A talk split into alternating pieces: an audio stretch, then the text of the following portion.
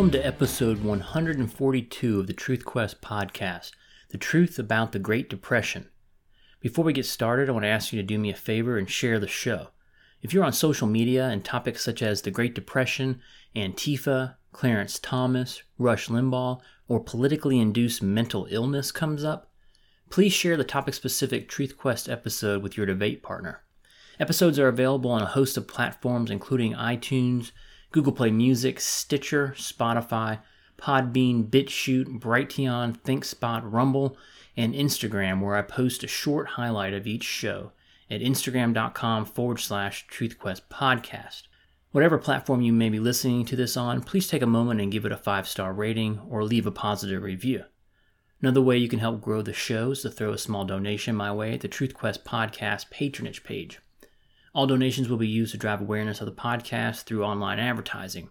See this episode's show notes page at truthquest.podbean.com for details. And finally, please join the conversation on Facebook at facebook.com forward slash truthquest podcast. Anyone educated in public school in the United States, or certainly anyone who took a college history class, has been force fed a series of lies about the Great Depression. In this episode, I intend to set the record straight while pointing out along the way how the left wing in America are truly a one trick pony. They say the same shit today that they said almost a hundred years ago. Myth number one Herbert Hoover and his free market laissez faire economic policies caused the Great Depression. Said another way, more like today's left wing politicians, the failure of free market capitalism caused the economic downturn. Myth number two the New Deal kept the Great Depression from getting worse. Kind of like President Bush saying he had to abandon free market principles to save the free market system, pushing bailouts, TARP, etc.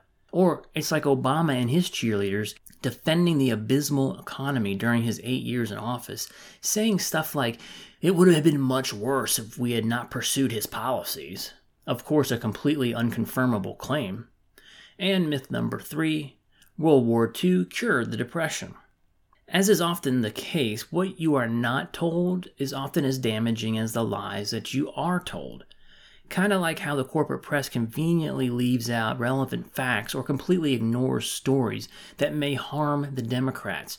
So, we will fill in a bunch of those blanks throughout the episode as we uncover the truth about the Great Depression. I'm sure you've heard it stated over and over again that capitalism and free market economy was responsible for the Great Depression. And, of course, only government intervention brought about America's economic recovery. You know, because it was the wild, wild west back then. Everything was so unregulated. Huge margin calls crashed the stock market, etc., etc. This claim is very strange as these same folks blame the very same regulatory environment that America had had its whole existence. Up to that point in 1929, the United States economy recovered from all other depressions and panics within a couple of years. Research the Depression of 1873 or the Depression of 1921 or the multiple so called panics over the years all of which ended with some short term pain, but the economy came back stronger than before. Another thing that is weird is why these lazy historians never ask why stock traders were so flush with cash and able to leverage so much on margin. Could it have been something to do with the Federal Reserve? More on that in a minute, but think about it. To believe that a government bureaucrat or a government agency can better manage or regulate a market versus private companies and private individuals who have their own money on the line is absurd. But it is an absurdity that the left makes even today. You know, the dot com stock market collapse, the housing market collapse, and every other bad thing that happens in the economy is because there wasn't enough government regulation. Kind of like after every mass shooting, these same leftists start calling for more government mandated gun control legislation. They are a one trick pony. You've also likely heard this refrain President Herbert Hoover, an advocate of hands off, laissez faire economic policy, stood idly by, refused to use the power of government to intervene in the markets while conditions worsened. It was up to Hoover's successor, Franklin Delano Roosevelt, to ride in on a white horse of government intervention and steer the nation towards recovery. It is important for you to understand that both Hoover and FDR subscribed to Keynesian economic theory, whereby the problem was thought to be the lack of consumption. They also distrusted the free market because it leads to lower prices, which they falsely believed would lead to lower wages. In other words, they both believed in forceful government intervention in the market. Thus, the constant tinkering with wage rates and pushing policies to benefit workers in different industries. Again, Notice the one trick pony nature of their policies. Hoover pushed an enormous jump in spending amidst a collapse in tax revenue. A bad idea. This combination led to an unprecedented peacetime deficits, something FDR railed against during the 1932 campaign. Hoover took a $700 million surplus from President Calvin Coolidge and turned it into a $2.6 billion deficit by 1932. During the campaign, the lying, say whatever you need to say to get elected hypocrite Roosevelt blasted Hoover for spending and taxing too much, for boosting the national debt, for choking off trade, and putting millions on the government dole. He accused Hoover of, quote, reckless and extravagant spending, of thinking, quote, that we ought to center control of everything in Washington as rapidly as possible, and of presiding over, quote, the greatest spending administration in peacetime in all of history. Roosevelt's running mate, John Nance Garner, charged that Hoover was, quote, leading the country down the path of socialism. Does that sound like the conventional view of Hoover? The crowning jewel of stupidity of the Hoover administration was the Smoot Hawley tariff, passed in June 1930. It came on top of another tariff bill eight years earlier in 1922, which had already put American agriculture in a tailspin during the preceding decade. Smoot Hawley, the most protectionist legislation in U.S. history, virtually closed the borders to foreign goods and ignited a vicious international trade war. Now I'm going to read to you a description of this law, this tariff, from Professor Barry Poulson. While I do, I want you to ask yourself the question why do something like this in the middle of a dramatic economic downturn? Quote, the act raised the rates on the entire range of dutiable commodities, for example, the average rate increased from 20 to 34% on agricultural products, from 36 to 47% on wines, spirits, and beverages, from 50 to 60% on wool and woolen manufacturers. In all, 887 tariffs were sharply increased, and the act broadened the list of dutiable commodities to 3,200 items. A crucial part of the Smoot Hawley tariff was that many tariffs were for a specific amount of money rather than a percentage of price. As prices fell by half or more during the Great Depression, the effective rate of those specific tariffs doubled, increasing the protection afforded under the Act. He goes on Smoot Hawley was a broad as it was deep, affecting a multitude of products. Before its passage, clocks had faced a tariff of 45%. The Act raised that to 55%, plus as much as another $4.50 per clock. Tariffs on corn and butter were roughly doubled. Even sauerkraut was tariffed for the first time. End quote. Most of the 60,000 people employed in U.S. plants making cheap clothing out of imported wool rags went home jobless after the tariff on wool rags rose by 14%. Officials in the administration and in Congress falsely believed that raising trade barriers would force Americans to buy more goods made at home, solving the raging unemployment problem. However, they ignored the two way street nature of international trade. If foreigners cannot sell their goods here, then they cannot earn the dollars they need to buy there. Or, to put it another way, government cannot shut off imports without simultaneously shutting off exports.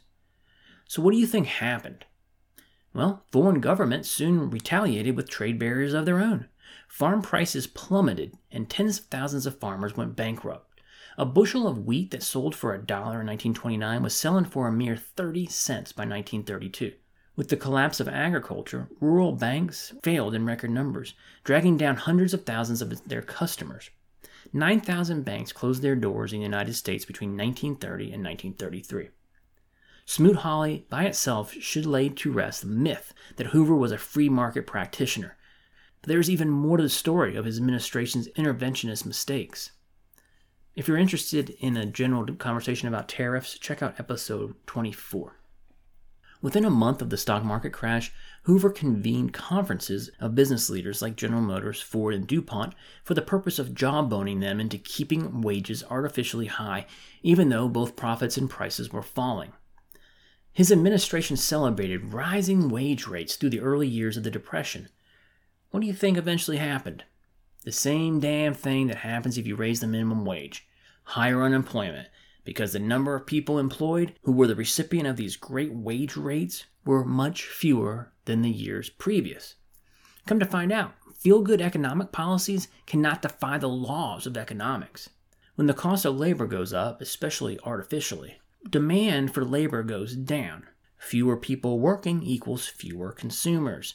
Fewer consumers equals less stuff being purchased. Less stuff being purchased equals less work for the remaining workers. So the country was being run by a bunch of people who would fail an Economics 101 class. Unemployment in 1930 averaged a mild recessionary 8.9%, up from 3.2 in 1929. It shot up rapidly until peaking out at more than 25% in 1933. This free market, capitalism loving, laissez faire champion Hoover also dramatically increased unconstitutional government spending for public works. Ever heard of the Hoover Dam? And he pushed huge subsidy and relief schemes. In the space of one year alone, from 1930 to 1931, the federal government share of GNP soared from 16% to 21% the Reconstruction Finance Corporation ladled out billions of dollars to prop up unhealthy banks and railroads. It offered business subsidies, low interest loans, and extended credit to states in order to fund public works projects. So much for laissez faire. I mean, what are these people talking about when they make such a claim about Hoover? It's crazy. In September 1931, with the money supply tumbling and the economy reeling from the impact of Smoot-Hawley, the Fed imposed the biggest hike in the discount rate in history. As a result, bank deposits fell 15% within four months, meaning the money supply declined rather dramatically. Depositors got spooked too during this period, pulling their money out of the banks, which reduced loanable money from the banks even further, which of course further exacerbated the problem compounding the era of high tariffs, huge subsidies, and crappy monetary policy, Congress then passed and Hoover signed the Revenue Act of 1932. Now, this, my friends, demonstrates a level of economic ignorance rarely seen, and it was the largest tax increase in peacetime history. Taxes were increased on dozens of products and services. The corporate tax rate was increased. It doubled the income tax rate. Hoover literally did everything wrong economically. Think about it. You have a failing economy, so you pass a punitive tariff law. You increase government spending while at the same time experiencing lower tax revenue. So you then raise taxes on the few people who are working. Then you manipulate the wage rates that they can be paid. After all those shenanigans, you have an ineffective monetary policy.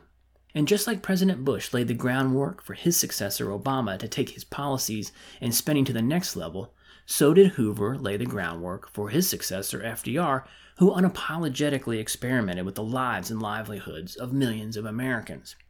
Commenting decades later on the Hoover administration, Rexford Guy Tugwell, one of the architects of Roosevelt's policies of the 1930s, explained, quote, we didn't admit it at the time, but practically the whole New Deal was extrapolated from programs that Hoover started. End quote. So much for the blame Hoover or the free markets for the Great Depression. Now let's turn our attention to the claim that the New Deal kept the Great Depression from getting worse. The truth, as I will demonstrate, is that the Depression persisted because of FDR and the New Deal. Franklin Delano Roosevelt won the 1932 presidential election in a landslide. His platform included a 25% decrease in federal spending, a balanced federal budget, a sound gold currency, the removal of government from areas that belong more appropriately to private enterprise, and an end to the extravagance of Hoover's farm programs. All of it was lies. He also falsely believed that he could manipulate the market to the extent that both wages and prices would rise at the same time. I'm going to just come out and say it. FDR was a bad man. I know to many of you that's kind of like blasphemy, as this guy always ranks at the top of lists of greatest presidents. You know, for leading us through the war, serving almost four grueling terms in office, all while being stricken with polio. I'm sorry to burst your bubble, but this guy was truly evil and a megalomaniac. I'm going to save most of my evidence for arriving at that conclusion for a future episode dedicated to this man, but here's a sample of it as it relates to the topic at hand the Great Depression. FDR confiscated citizens' gold because the dollar was backed by gold reserves, so he needed more reserves in order to print more money. That would be the equivalent of a modern president confiscating, I don't know, like your 401k or your IRA or your savings account. Oh, and speaking of gold, FDR literally determined the price of gold himself every morning, sometimes based on his lucky number 7. FDR declared a bank holiday the day after taking office in 1933 to avoid runs on banks. It worked so well that, of the 5,000 banks at the time, 2,000 never reopened. On a side note, these Depression era bank failures are strange because not a single Canadian bank failed during this time. Why, you ask? Well, because they employed branch banking, so they diversified their deposit base. Thanks to the US government's regulations, our banks operated under unit banking rules no diversification was allowed, so if your bank was in a particular area hard hit by the Depression, you were toast. In other words, the bank panics were caused by government policies restricting diversification. Back to FDR. Did you know that he ordered the destruction of fields full of corn, cotton, and wheat? Healthy cattle, sheep, and pigs were slaughtered and buried in mass graves, all in the name of raising prices. Remember, this is the altar that Hoover and FDR worshipped at higher prices and higher wages. The inhumanity of this policy is inexplicable. With people literally starving around the country, this food destruction shit is going on. It's unbelievable. On an economic level, it demonstrates a level of stupidity and an ignorance that is almost as inexplicable. Econ 101 What happens when the cost of products goes up? Lower demand. And with lower demand comes lower output, which means lower employment. The unemployed cannot afford to purchase higher priced food products. The pursuit of this policy was knowable, avoidable, and a vicious cycle. FDR raised income tax, corporate tax, and estate tax rates. As columnist Walter Lippmann said, FDR basically did everything to quote, to reduce or discourage the production of wealth. At one point, Roosevelt even floated the idea to tax all incomes over 25,000 at 100%. The dude was literally insane. Then there was the Wagner Act in 1935, which was a new collective bargaining rights that were granted to unions. Wages started to rise, as did prices on goods and services. Another failed federal government market manipulation ensued.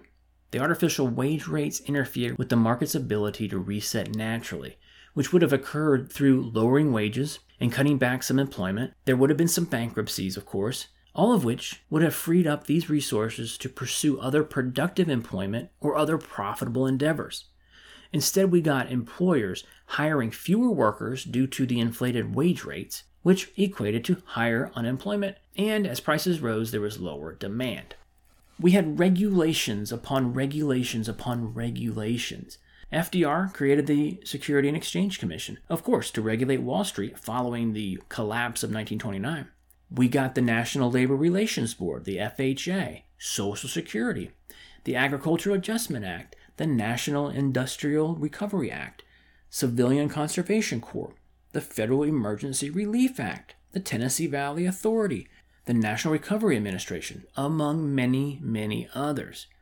See how every crisis, whether it's the Great Depression, World War II, 9 11, the housing collapse of 2008, or the so called insurrection at the Capitol in January 2021, you see how that always results in more power migrating to Washington, D.C.? It's just a slow march towards totalitarianism. All of that was followed up with anti business laws that killed the prospects of expanding operations. Again, minimum wage laws and hours worked laws killed jobs and production, limiting supplies with which raised prices, which were countered with price controls. I mean, government can fix everything.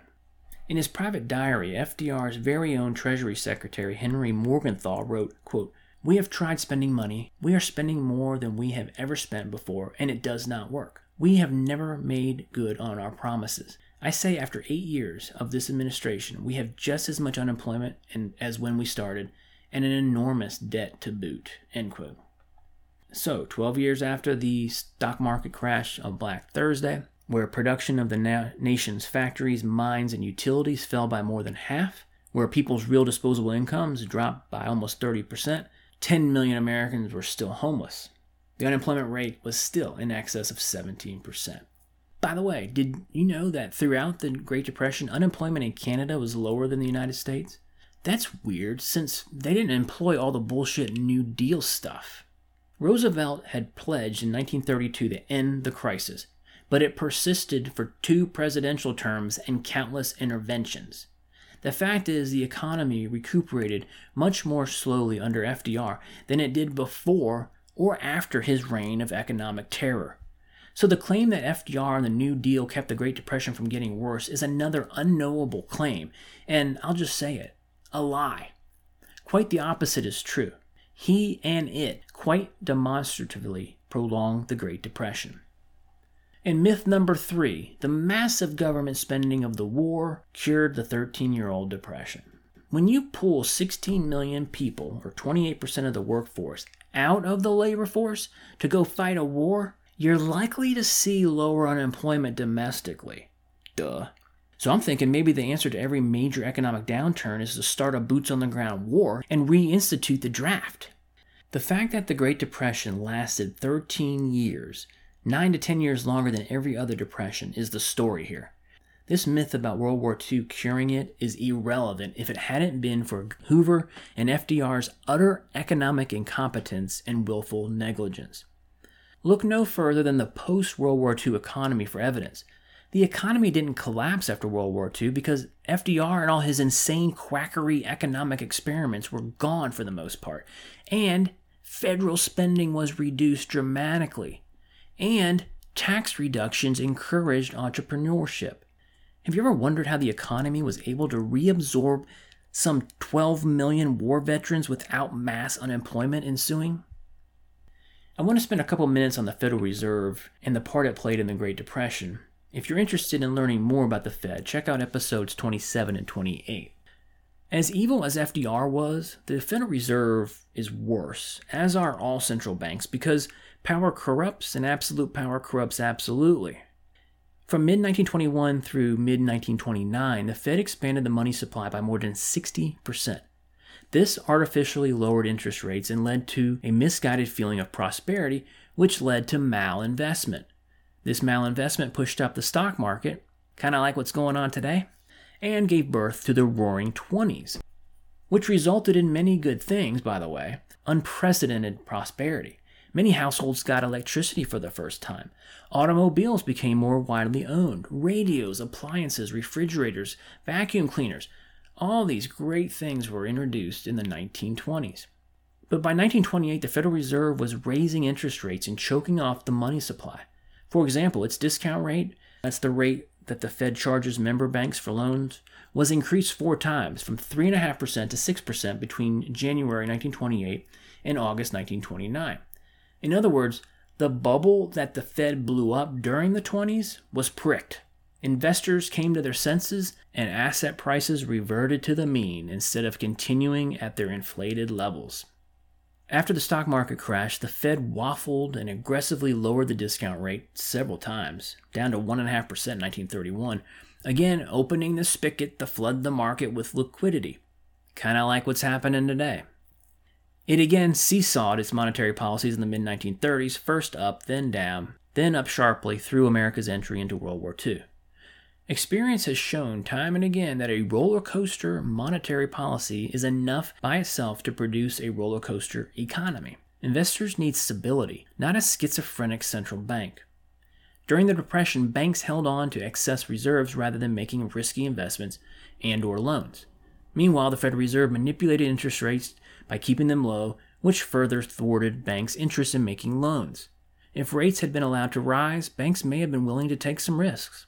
The most comprehensive chronicle of monetary policy of the period can be found in the classic work A Monetary History of the United States, 1867 to 1960, by Nobel Prize winner Milton Friedman and his colleague Anna Schwartz. Friedman and Schwartz argue conclusively that the contraction in the nation's money supply by one third between August 1929 and March 1933 was an enormous drag on the economy and largely the result of seismic incompetence by the Fed. By way of concluding this episode, I want to share some thoughts from three very capable historians slash economists. First, Larry Reed. Quote, the history of the Great Crash and subsequent depression provides a sad litany of policy blunders in Washington. Altogether, they needlessly caused and prolonged the pain. Roller coaster monetary policy, sky high tariff hikes, massive tax increases, government supervised destruction of foodstuffs, gold seizures, price fixing regulations, soaring deficits and debt, special favors to organized labor that stifled investment and boosted unemployment. Myths and misconceptions about our most calamitous economic episode abound. From chapter 24 of Tom Woods' book, 33 Questions About American History You're Not Supposed to Ask. Quote, government intervention always stifles the real economy because government is inherently inefficient. The New Deal was a massive government intervention, which is why the downturn lasted so long. Every dollar spent by the government is one less dollar available to the private sector, which makes better informed decisions than the government. End quote.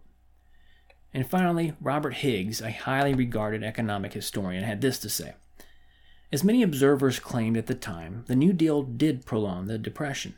FDR and Congress, especially during the congressional sessions of 1933 to 1935, embraced interventionist policies on a wide front. With its bewildering, incoherent mass of new expenditures, taxes, subsidies, regulations, and direct government participation in productive activities, the New Deal created so much confusion, fear, uncertainty, and hostility among businessmen and investors that private investment, and hence overall private economic activity, never recovered enough to restore the high levels of production and employment enjoyed in the 1920s. The American economy between 1930 and 1940 failed to add anything to its capital stock. Net private investment for that 11 year period totaled minus $3.1 billion. Without capital accumulation, no economy can grow. If demagoguery were a powerful means of creating prosperity, then FDR might have lifted the country out of the Depression in short order. But in 1939, 10 years after its onset and six years after the commencement of the New Deal, 9.5 million persons, or 17% of the labor force, remained officially unemployed. End quote. So, at the end of the day, the failure of free market capitalism did not cause the Great Depression. The New Deal did not keep it from getting worse, and World War II did not cure it. As a matter of fact, it took Presidents Hoover and FDR to make the Depression great. And that is the truth about the Great Depression. Please join the conversation on Facebook at facebook.com forward slash truthquest podcast.